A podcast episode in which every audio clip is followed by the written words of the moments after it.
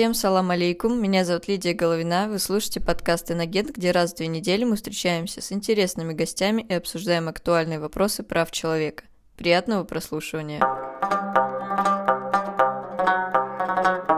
Дорогие слушатели, возвращаемся к вам с новым 14 выпуском подкаста.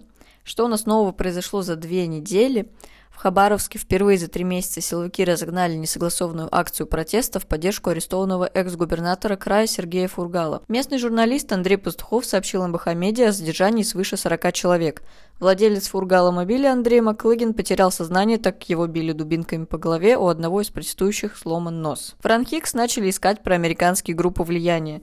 Это, наверное, моя самая любимая новость э, за эти последние две недели. Никулинская межрайонная прокуратура, среди прочего, потребовала от Академии передать данные о студентах и преподавателях, которые участвуют в проектах иностранных неправительственных организаций, представляющих угрозу основам конституционного строя России.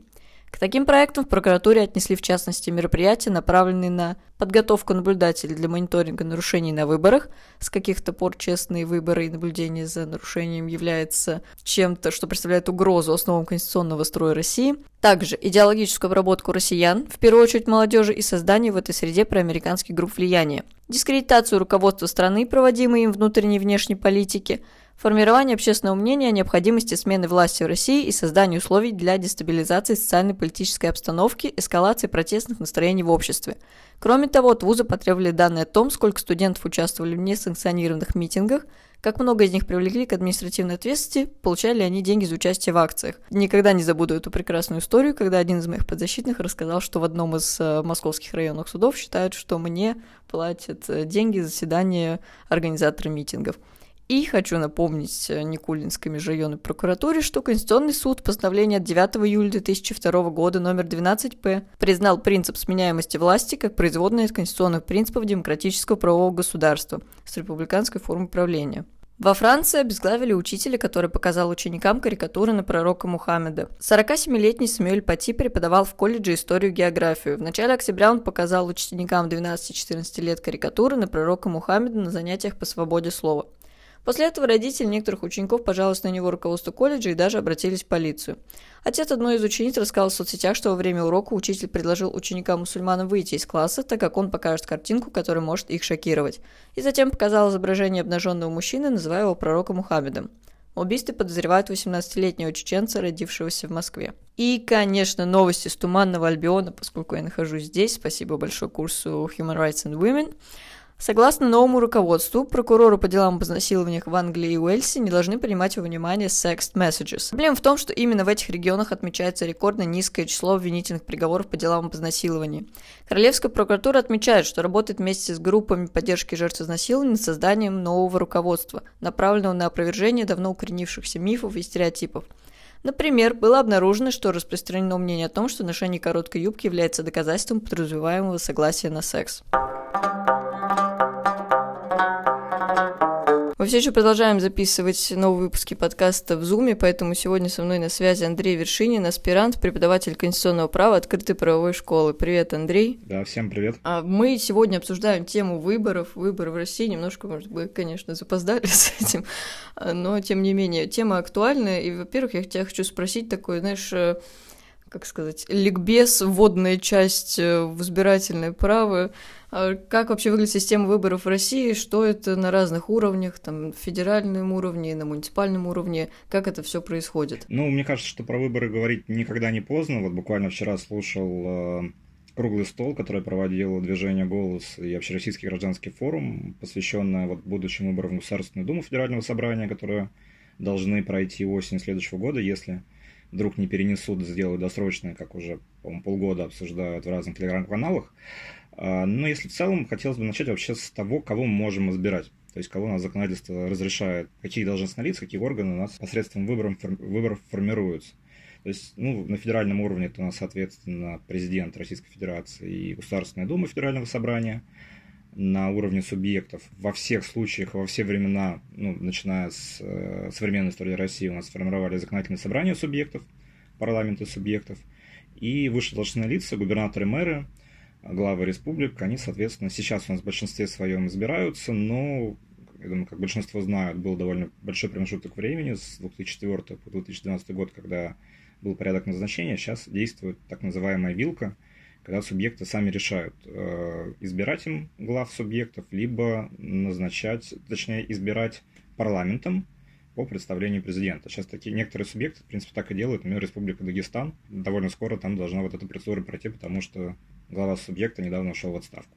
И на местном уровне это у нас представительные органы местного самоуправления, тоже во всех случаях избираются. Это в основном городские думы, городские советы городских округов, представительные органы сельских поселений. И еще в некоторых э, городах остаются выборы глав муниципалитетов, глав городов. Но вот сейчас есть такая тенденция в России нехорошая о том, что максимально э, уходят от выборов мэров. И вот, например, есть довольно интересная инициатива в Екатеринбурге. Сейчас граждане собрали подписи, сделали так называемую правотворческую инициативу, внесли законопроект э, в законодательное собрание в, в парламент Свердловской области, и они должны будут рассмотреть э, вопрос возвращения прямых выборов мэров.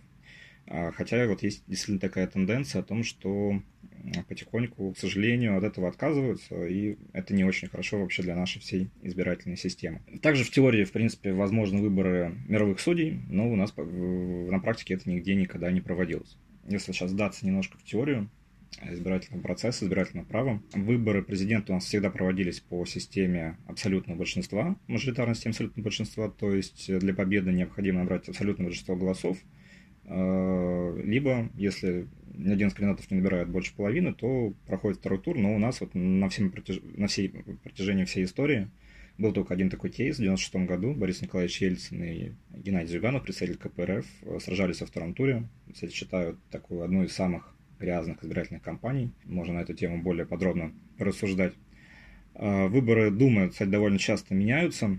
Избирательная система сейчас у нас смешанная, где половина депутатов избирается по партийным спискам, половина по мажоритарным округам, по системе относительного большинства, то есть для победы достаточно набрать хотя бы на один голос больше, чем конкурента, и ты уже становишься депутатом. Тоже, наверное, не совсем справедливая система. У нас система, не скажу, что довольно такая простая и довольно легко кандидатам пройти все стадии, все какие-то заградительные процессы. Очень такая дискутируемая тема, которая диску... Э, обсуждаемая не только экспертами, не только учеными, специалистами, но там, в том числе и э, лицами, от которых зависит то или иное решение, например, в том числе Центральная избирательная комиссия, Александром Памфиловой, председателем, это муниципальный фильтр, который у нас действует только на выборах высших должностных лиц субъектов, глав субъектов. Это когда кандидат, без разницы идет он от партии, от любой партии, либо идет он как самовыдвиженец, должен а, набрать, собрать подписи а, муниципальных депутатов, глав муниципальных образований. Это вводили при возвращении губернаторских выборов в 2012 году. Формально ссылались на опыт Франции, хотя во Франции это немножко все по-другому устроено. Это стало таким очень сильным заградительным барьером, и я вот, наверное, на практике не знаю ни одного примера, когда вот действительно какой-то независимый кандидат, который, там, можно сказать, не был согласован ни с администрацией, ни с кем, а, прошел этот муниципальный фильтр, потому что очень сложные правила. То есть, во-первых, э, у нас на местном уровне тоже, наверное, не найдется такого количества там, независимых депутатов и там, депутатов, представляющих разные политические силы, которые готовы отдать подпись за независимого кандидата. Поэтому, вот, например, вот на этих выборах, которые были в один день голосования в этом году, с большими проблемами столкнулись, столкнулись КПРФ, у них, э, наверное, вот впервые довольно большой показатель отказов по прохождению вот муниципального фильтра. Довольно был интересный опыт в Москве, э, когда были выборы мэра года два назад. Дмитрий Гудков, такой активный оппозиционный политик, э, он с командой, там, с помощью Максима Каца, у них был единый проект по прохождению муниципальных депутатов в Москве. Они довольно много депутатов избрали, некоторые, с их помощью многие депутаты избрались муниципальные, некоторые округа, они по, практически полностью были избраны из, можно сказать, их кандидатур. Но есть еще одна такая сторона этого фильтра. Тебе недостаточно просто собрать там, необходимое количество подписей депутатов, нужно еще представительство разных муниципалитетов. То есть нужно, по-моему, две трети разных муниципалитетов собрать. И вот как раз Гудкову тогда не хватило этой представительности. То есть, может быть, подписи ему хватало, но ему не хватало вот, э, представители разных муниципальных образований с разных уголков Москвы. Ты затронул эту тему, скажем так, про двухступенчатые выборы, что у нас есть э, где-то в Москве, в, в каком-то... Московской области. Московской области, да. И мне вообще интересно, в принципе, как можно сравнить вот эти две системы, прямые выборы и вот такие косвенные, то есть что лучше, что удобнее? Тут надо смотреть разные аспекты. Если, ну, я в идеале, в идеал ставлю такие принципы все-таки как народовластие, прямой демократии, то есть когда население само выбирает э, своих представителей, там в том числе и в представительные органы, так и в исполнительные органы, там местной администрации. Поэтому там, как по мне, в любом случае приоритет надо давать именно прямым выборам. Но если мы, например, станем на сторону чиновников, попробуем помыслить их э, мыслями, их умами, их какими-то идеями, то стоит сказать, что выборы довольно затратный процесс для бюджета. И вот, вот такие двуступенчатые выборы, они позволяют там какую-то определенную экономию в бюджет проводить потому что экономятся средства на зарплаты членов избирательной комиссии, на печать бюллетеней, на рекламу по информированию граждан о том, что вообще проходят выборы. Хотя довольно тоже интересная тема с информированием. Думаю, все прекрасно видели, например, какая была реклама на например, президентских выборов последних, либо какая была реклама мэрских выборов в Москве либо даже голосование по Конституции, хотя это отдельная тема. Или вот, например, взять тот же пример э, муниципальных выборов в том же Подольске, либо там муниципальных выборов в Москве, где как раз вот э, команда Гудкова Кац очень большое количество своих кандидатов провела, информирования практически не было никакого. Но это, мне кажется, в данном случае больше вопрос политтехнологии, чем вопрос права. Поэтому э, вопрос финансирования там, для наших государственных органов он не всегда является основополагающим, и не всегда именно экономия является основной чертой в этом процессе. В данном случае это больше сделано, наверное, для какой-то степени предсказуемости результата, чтобы не было каких-то неожиданных результатов и, можно сказать, нужный человек занял эту должность, потому что, вот, например, вот тот же дать Подольск, э, господин Пестов, который возглавил город, но он и до этого его возглавлял, он э, возглавлял партийный список «Единой России». Партия прошла, выиграла выборы, и он даже вот лично, можно сказать, в каком-то округе даже не принимал участие. То есть он, э, его партийный список прошел, и ему это было достаточно, чтобы продолжить занимать место мэра города. Такая достаточно популярная дискуссия, мне кажется, которую все переживают на первом курсе юридических вузов. Юридическое образование для наших депутатов, вот тех людей, которых мы избираем, оно, оно нам надо вообще или нет? Хороший вопрос. Э, в целом, в целом, наверное, скажу, что надо. Э, может быть, даже...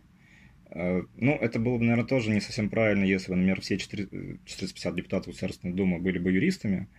Э, я думаю, все-таки должно быть... Ну, Государственная Дума – это вообще такой представительный орган в том числе. Представительность должна быть, как мне кажется, не только со стороны разных субъектов, но и со стороны разных и профессий, лиц разных э, интересов, э, может сказать, какой-то разной судьбы. В принципе, многие говорят там и про спортсменов, там, про актеров, которые идут в Думу. Ну, я не считаю, что это прям очень плохо, но все должно быть в меру. Но с другой стороны, по-моему, мы тоже это обсуждали, когда я учился там на конституционном праве и чуть позже, в магистратуре, о том, что, наверное, было бы неплохо действительно депутатам, может быть, при, когда они избираются, чтобы они там первое время проходили какие-то, может быть, курсы по конституционному праву, по там, теории права и государства, чтобы понимать, что такое система права, что такое нормативный правовой акт, какой, какой вообще существует законодательный процесс.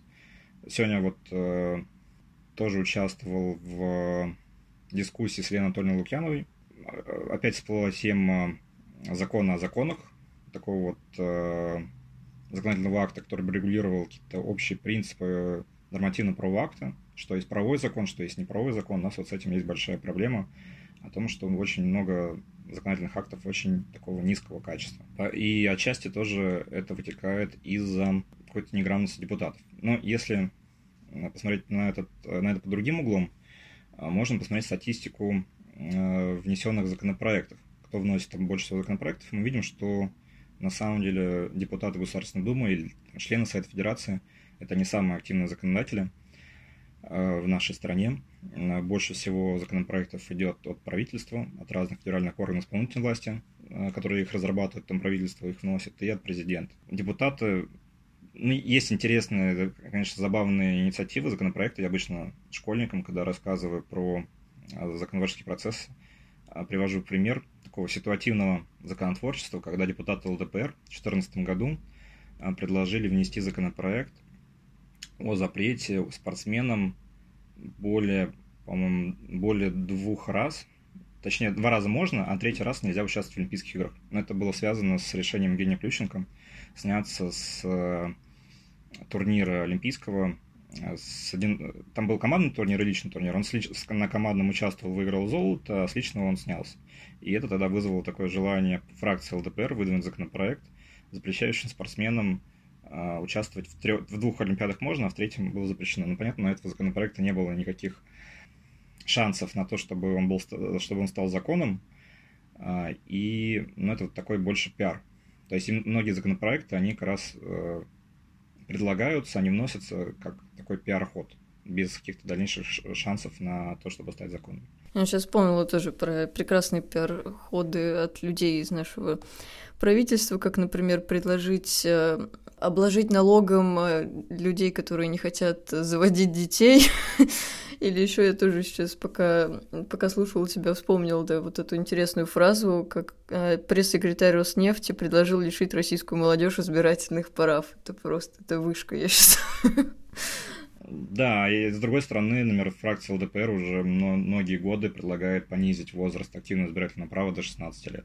Есть и такая тоже идея. А почему? Как они это обосновывают? А, ну, я думаю, в большей степени они из своих интересов это предлагают, потому что довольно, у них довольно большая база их избирателей, это как раз молодежь. Но они, видимо, считают, что э, понизив эту планку, они смогут э, больше голосов получить. Ну, кстати, даже если на ЛДПР посмотреть, действительно, одна, наверное, из самых молодых фракций. Я думаю, на прошлых выборах в 2016 году многие вспоминали депутата Власова, который еще был студентом, когда избрался в Государственную Думу. Ну и вообще тоже действительно ЛДПР активно привлекает молодежь. Можно к, к, к партии, к фракции относиться по-разному, но действительно у молодежи, э, для молодежи это хороший социальный лифт, чтобы какую-то политическую карьеру сделать. Вообще, кстати, интересно, кто тогда, в принципе, вот этот средний человек, который ходит на выборы, то есть основная а, возрастная категория, кто эти люди?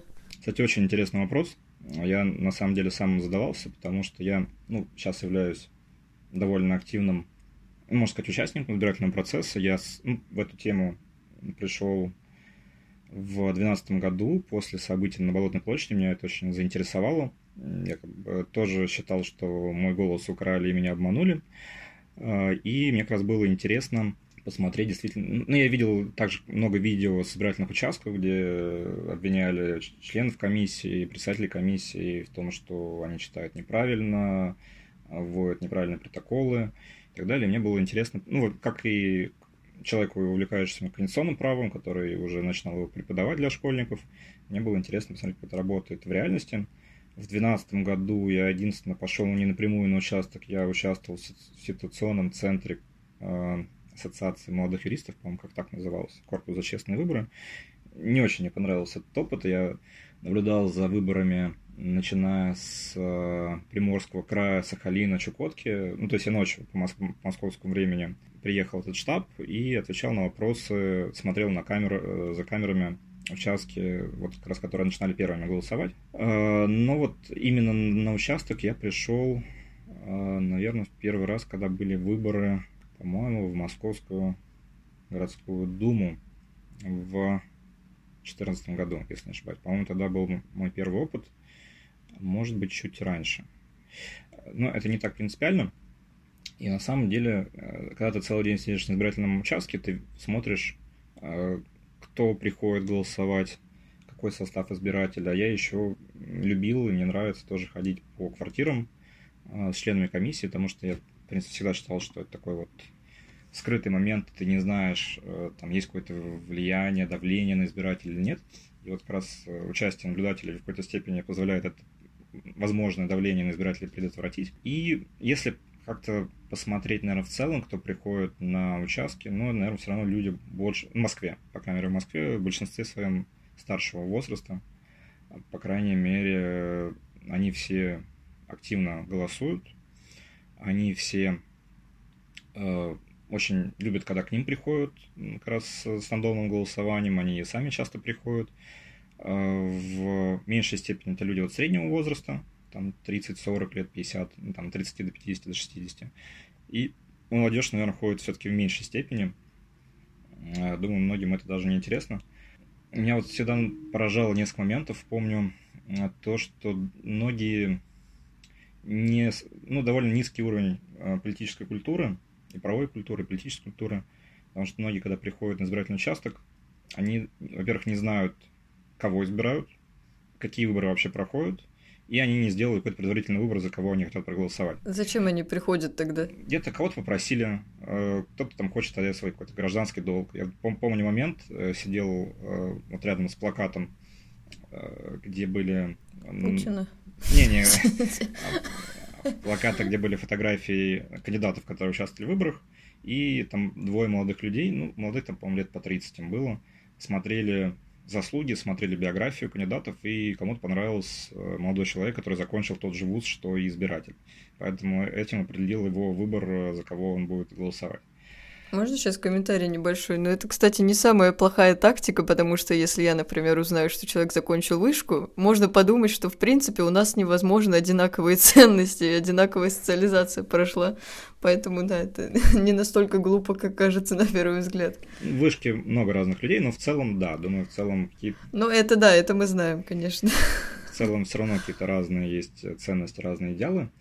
Старшее поколение, кстати, делает выбор по-разному, потому что я вот в принципе, на всех выборах, в которых я участвовал, я всегда ходил на домное голосование. Э, конечно, в большинстве своем голосуют э, за партию власти, ну, можно так сказать. Э, многие голосуют за коммунистов, причем за коммунистов разных. То есть иногда голосуют за КПРФ, иногда вот за коммунистов России, которые, так, коммуни... которые КПРФ считают своими спойлерами. Хотя им это не удалось подтвердить, они пытались оспорить название в суде по интеллектуальным правам но тогда они им отказали. Кстати, некоторые пенсионеры в курсе вот этих э, споров между КПРФ и коммунистами России, и когда они там делают выбор, они вот друг другу говорят, типа, нет, мы голосуем за правильных коммунистов, за тех мы голосовать не будем. Но некоторые не в курсе. Некоторые там видят коммунистов в названии и голосуют за коммунистов.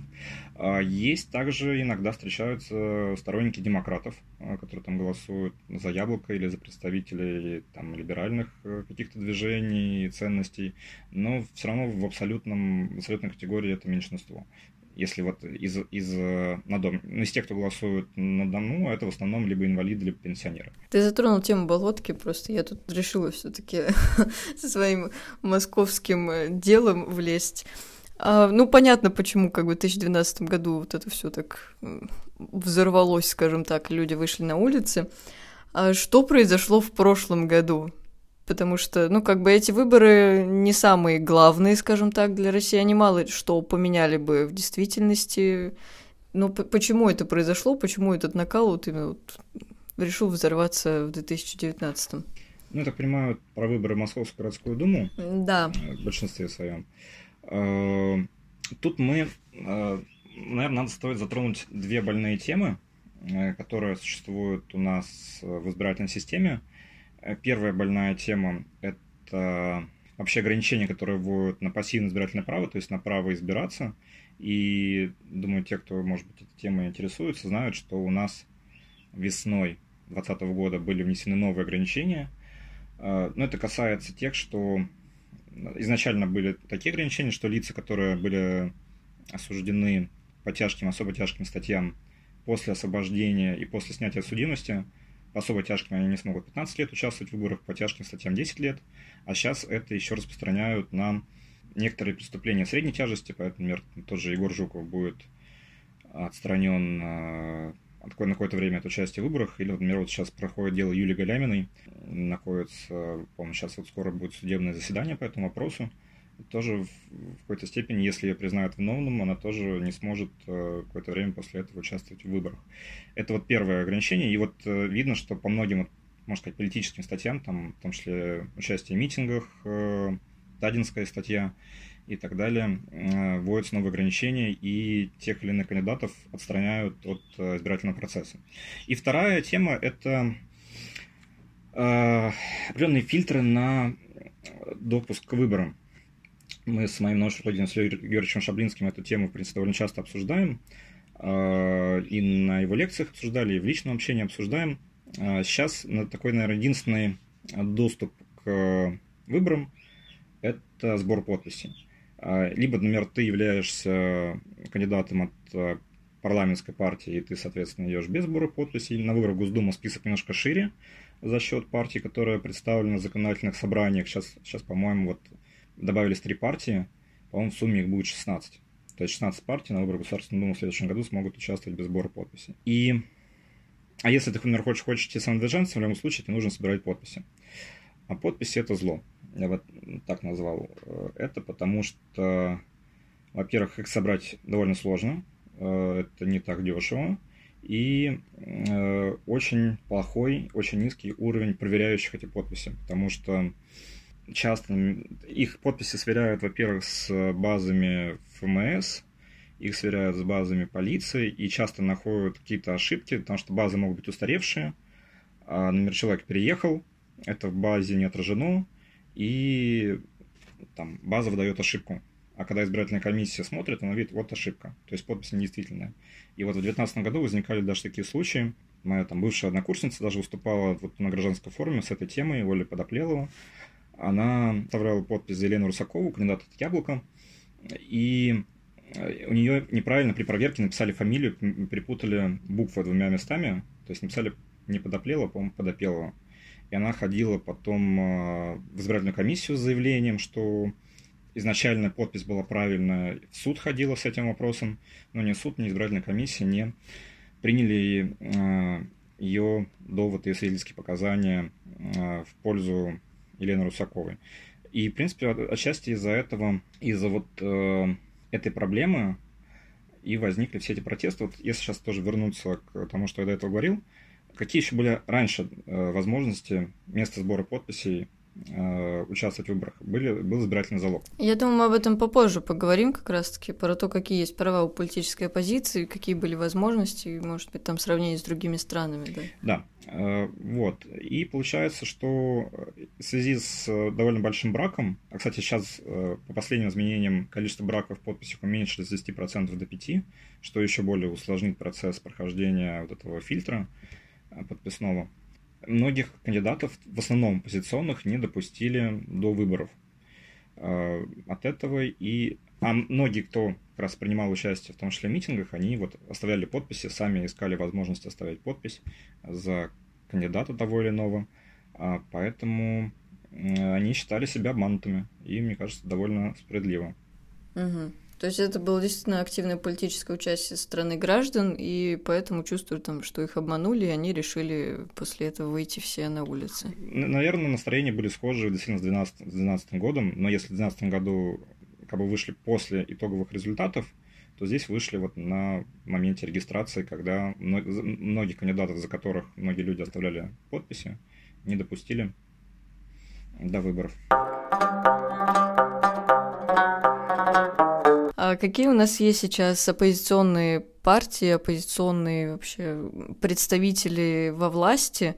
И второй вопрос, вытекающий уже из этого, какие есть у нас права политической оппозиции, какие фильтры появились сейчас, э, какие раньше были возможности для того, чтобы попасть как раз-таки во власть? Про оппозиционные партии тут э, не совсем, наверное, правовой вопрос такой больше политологически, но если взять там Государственную Думу, у нас, так вот, условно, системная оппозиция, у нас называют три политические партии, КПРФ, ЛДПР, Справедливая Россия, хотя если там почитать каких-то политологов, они называют их там второй ногой власти, и там левой ногой власти, например, и так далее. Поэтому это довольно все условно. А, я уже тоже сегодня затронул вопрос, что у нас, например, на выборах в Государственную Думу будет около 16 партий, которые смогут участвовать в выборах без сбора подписей. Это, кстати, довольно интересно, и э, я думаю, у многих политиков есть возможность с той или иной партии договориться и идти от нее на выборах. Многие из них, мне кажется, занимают довольно такую острую оппозиционную повестку, потому что, например, партия «Яблоко», которая активно выступала там, против права в Конституцию, проводила рекламные кампании, э, предлагала свой проект Конституции. По-моему, там партия Парнас остается в этом же перечне. Ну, в принципе, довольно много альтернатив, за которые можно будет в будущем проголосовать. А по поводу каких-то возможностей для оппозиции, я вот писал научную статью на эту тему. В России, да и на самом деле во многих э, странах Европы есть так называемое государственное финансирование политических партий, когда партии, которые успешно выступают в выборах, получают доступ к бюджетному финансированию. Там довольно неплохие деньги, причем они после последних выборов были увеличены довольно неплохо. Но тут все равно получается, все равно основной бенефициар это у нас Единая Россия. Мне кажется, в данном случае у нас система немножко неправильно выстроена. И, э, например, нет какого-то стимулирования партий, которые успешно выступают на выборах в законодательное собрание. То есть я, например, тоже предлагал в своей научной статье распространить финансирование, точнее даже не распространить, а перераспределить частично на те партии, которые представлены в законодательных собраниях. У нас это количество партий, которые получают поддержку, будет увеличено до 16. Это, по крайней мере, положительно должно сказаться на уровне многопартийности. Про то, что было и что не хватает сейчас. Первое я уже как раз сказал про э, залог. Залог позволял раньше э, без сбора подписей претендовать на место попадания в бюллетень. То есть, если, например, заплатил залог избирательный, кандидат или политическая партия, э, то ты уже автоматически участвуешь в выборах. То есть ты не боишься за то, что твои подписи признают недействительными или найдут там большой процент брака. И если ты успешно выступаешь, тебе залог возвращают. Но если не совсем успешно, там, по-моему, меньше там, 3% набираешь, э, то средства идут в федеральный бюджет. Ну или в бюджет, соответственно, там, субъекта, например, если это выборы проходили в, бюджет, э, в субъекте. А, и также интересный механизм, про который также писал в некоторых своих научных работах, это избирательные блоки, которые также активно раньше применялись в России до 2005 года. И если посмотрим, например, статистику выборов в Государственную Думу, выборов в законодательное собрание субъектов, то мы увидим то, что довольно много там было именно избирательных блоков. И иногда даже некоторые там партии использовали этот механизм, когда им, например, отказывали в регистрации. Довольно яркий пример был. Я точно год не вспомню, это было в 90-е. По какой-то причине партия ЛДПР не смогла зарегистрироваться, ей отказали в регистрации, тогда они быстро сформировали блок Жириновского, подали документ на регистрацию и, в принципе, получили те же самые проценты, которые получала партия ЛПР на предыдущих выборах. Э, на некоторых выборах в законодательное собрание субъектов блоки даже побеждали. И вот э, мы часто, например, говорим, если вот про какие-то либеральные политические партии, либеральные направленности, то, что они, например, не могут поделить места между собой, с друг другом соперничают, конкурируют. Э, можно вспомнить, например, выборы в Московскую городскую думу. Правда, не, не, не одни из последних, а несколько раньше, был совместный блок э, Яблоко, СПС, Объединенные Демократы, который вот э, тогда прошел барьер и смог э, своих кандидатов провести в Думу. Как ты относишься к такой риторике, кто, если не Путин? Я считаю, что кто угодно, кто угодно может, и как по мне, мы, наверное, сможем открыть Конституцию Российской Федерации, которая была, кстати, немножко подкорректирована, в том числе в главе про президента, и посмотрим, что Конституция какие-то определенные требования предъявляет.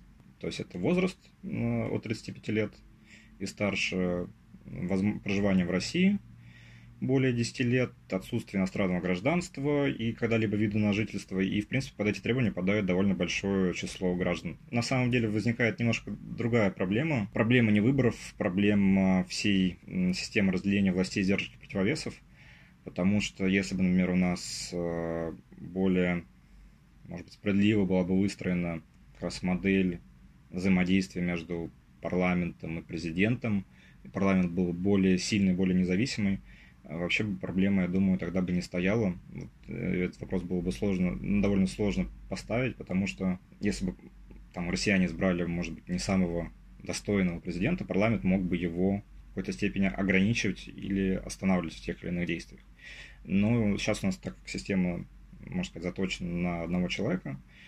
Этого не происходит, поэтому у граждан возникает такой вопрос, а как быть, если Владимир Владимирович не будет занимать свое место. Я могу вспомнить, например, высказывания своих родителей, когда я был маленький, я помню в новостях э, увидел, как Борис Николаевич Ельцин улетает куда-то в США, по-моему, на встречу, и я тогда задал родителям такой вопрос своим таким юнош... не юношеским, даже младенческим э, незнанием, а кто нам, нами тогда будет руководить, если Борис Николаевич Ельцин улетел в Америку. Вот, ну, как выяснилось, что, в принципе, проблем особых нету. Вот, например, тоже недавно был в Ельцин-центре, увидел указ президента, когда он ложился на операцию и назначал э, исполняющим обязанности Черномырдина, который был представителем правительства, и, в принципе, каких-то вопросов тогда не возникало. А следующая тема уже, скажем так, более практическое.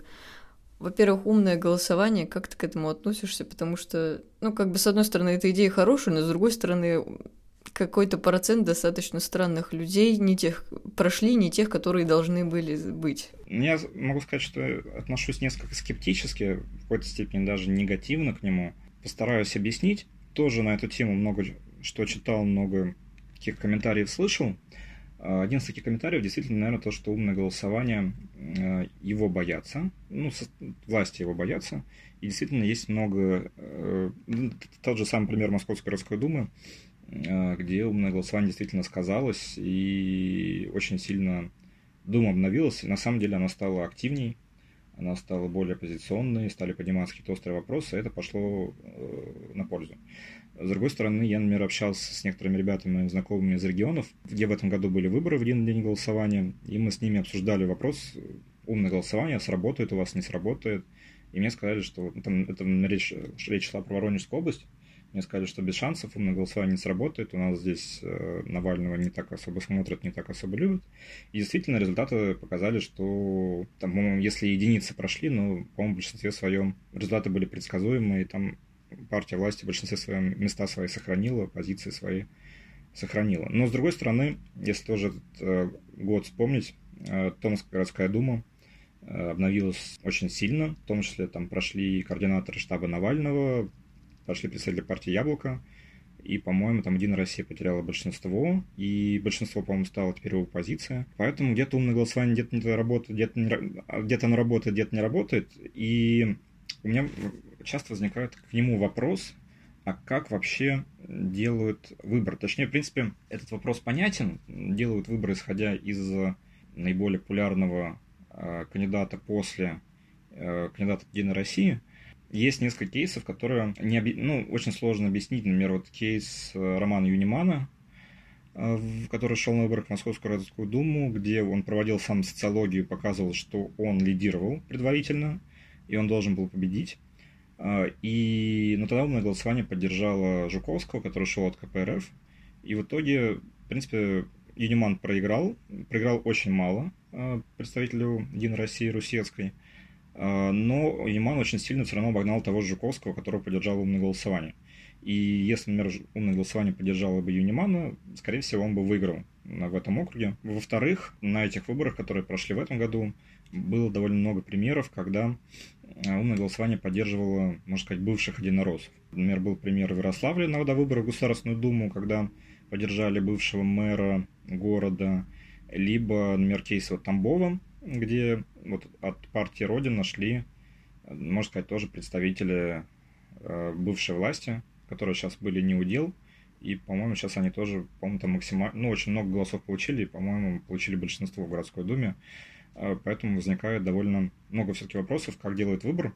Поэтому мне, например, отчасти больше нравится позиция Каца и там позиция, которую там Ходорковский на выборах в Московскую городскую думу выдвигал, что все-таки изначально надо делать выбор в пользу каких-то, ну, не как бы слепого следования тому, за кого вас просят проголосовать, а все-таки э, выбирать, наверное, в большинстве своем э, близких по взглядам кандидатов. Такой совет, прям я бы сказала, чисто он рассказал, как работают выборы. Поддерживайте того, кто вам ближе по идеологии. Давай немножко поговорим о твоем опыте наблюдателя. Итак, опыт, на, опыт наблюдателем на выборах. Э, как, как это вообще все происходит? Потому что все мы видели э, вот эти бесконечные видео, где стопки листов такие вбрасываются куда-то там. Происходит ли какое-то действительно давление на избирателей? Есть ли вот эти все истории? В общем, рассказывай. Опять же скажу, что вот в наблюдении я пришел с 2012 года, но там на разных выборах э, участвовал сначала как наблюдатель, сейчас я уже два избирательных цикла э, вхожу в избирательную комиссию участковую от партии «Яблоко», э, член участковой избирательной комиссии с правом решающего голоса. И пришел как раз в основном из-за того, что мне было интересно, интересно, как проходят выборы. Видел много нарушений, видел много фальсификаций в интернете, про это читал. И хотелось как-то этому помешать. На самом деле, вот за все время, пока я ходил, я не сталкивался с какими-то прям очень грубыми нарушениями избирательного законодательства. А, по крайней мере, ни разу пока не видел своими глазами какие-то вбросы, либо карусели, либо что-то еще вот из таких грязных технологий. Потому что, возможно, счастье сказалось и болотное.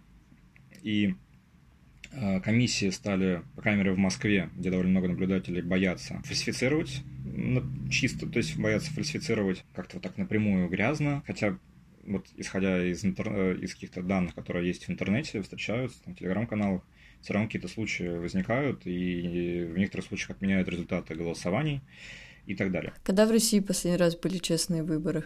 Тут вопрос, что вообще понимать под честными выборами, можно так сказать. Возможно, и никогда. Если поставим вопрос. У меня, по-моему, где-то вот на последних курсах бакалавриата, по-моему, была такая... Хотел даже научную работу написать, что есть честные выборы. Я тогда, по-моему, обосновывал честные выборы соблюдением всех принципов избирательного процесса. Э, там честное, открытое, прямое голосование, тайное, э, тайное голосование и так далее. Тут можно разделить на две, две составляющих. Это выбор вот как полный процесс весь, начиная от движения кандидатов э, до подсчета голосов и вот честная, честность именно подсчета голосов. Если мы говорим в первом аспекте, честность как вопрос проведения всех выборов, то мы возвращаемся к той теме, что у нас сейчас вводится постепенно все больше ограничений на участие в выборах для кандидатов, э, поэтому они уже сами по себе не совсем являются честными, потому что отстраняют довольно большое число заинтересованных людей от, от э, возможности выдвинуться, избраться. Если говорить именно про подсчет голосов, тут тоже, наверное, стоит разделять э, там, Москву и остальную, и остальную Россию, потому что, например, в Москве, ну, в принципе, например, те же выборы Московскую городскую думу были подсчитаны, я думаю, максимально честно. Хотя тоже какие-то были вопросы, я знаю, то, что читал там в некоторых кругах, э, где долго не давали результаты, комиссия долго что-то пересчитывала, там, может быть, даже были несколько вариантов итоговых протоколов. Но вот, например, на моем участке победил представитель Яблока Евгений Будимович, и, в принципе, по округу он тоже победил, поэтому, в принципе, считаю, что довольно все честно было подсчитано, все честно прошло. А, и я думаю, то, что мы видим как бы итоговые результаты по Москве, то, что много довольно непредсказуемых результатов, и, в принципе, каких-то вопросов в подсчете а, голосов, я думаю, большинства не возникало. Думаю, все в этом плане довольно более честно прошло. Ну, это Москва. То есть, если почитать истории, там, то, что пишет, например, движение «Голос» по России, там, диву даешься, в некоторых субъектах какие-то очень интересные примеры есть э, действий комиссии, действий администрации. Какие-то там, там точные примеры я не назову, но, например, есть у «Голоса» та же самая карта нарушений, э, где каждый избиратель, член комиссии, наблюдатель может оставить какое-то свое нарушение. Если почитать, там много примеров, когда ну, как раз вот я, по-моему, не ответил насчет давления на избирателей. Э, очень много примеров как раз давления на избирателей, в основном это, которые работают в бюджетной сфере, например, какие-то местные управы или местные администрации, там те же самые, там, условно, дворники из жилищника, которых там заставляют отчитываться и голосовать. И вот, кстати, тоже кейс Винимана, например, на самом деле интересный. Почему он интересный? Потому что, ну, помимо умного голосования, в его округе, округе проводилось еще электронное голосование – это был первый пример электронного голосования в России. Это на, на выборах в Московскую городскую думу. Он проходил в трех округах. А сейчас на выборах в Конституцию тоже было электронное голосование. И в, не, в некоторых субъектах было голосование электронное вот и сейчас э, осенью. И э, электронное голосование показывает э, то, что многих бюджетников заставляют ну, по крайней мере, не знаю конкретных примеров лично, но, по крайней мере, я про это читал. То, что бюджетника заставляют регистрироваться на этом электронном голосовании и потом как-то отчитываться о том, что ты проголосовал. И, в принципе, как раз э, там результаты, многие, многие результаты электронного голосования можно этим объяснить. Потому что, например, вот тот же Роман пытался оспорить результат, единого, э, результат электронного голосования в суде, но он, кстати, не оспаривал э, их нечестность, он оспаривал невозможность доступа, потому что там был какой-то провис на сайте, и там, час или полтора часа никто-то не мог проголосовать, и голоса могли пропасть. Но он, в принципе, не оспаривал именно то, что данные электронного голосования могли быть фальсифицированы. Потому, ну, это много раз объясняется тем, что такие, можно сказать, зависимые группы избирателей тогда проголосовали, так как можно сказать, их, их попросили. Слушай, в принципе, я думаю, можем закончить на этой плюс-минус позитивной ноте. Думаю, что голос э, все таки что-то дорешает, и надо ходить на выборы. Спасибо тебе большое, что посвятил время этой лекции по конституционному праву и немножко по политологии, по-моему. Еще раз спасибо. Спасибо нашим слушателям. Всем пока, всем до встречи. Всем спасибо.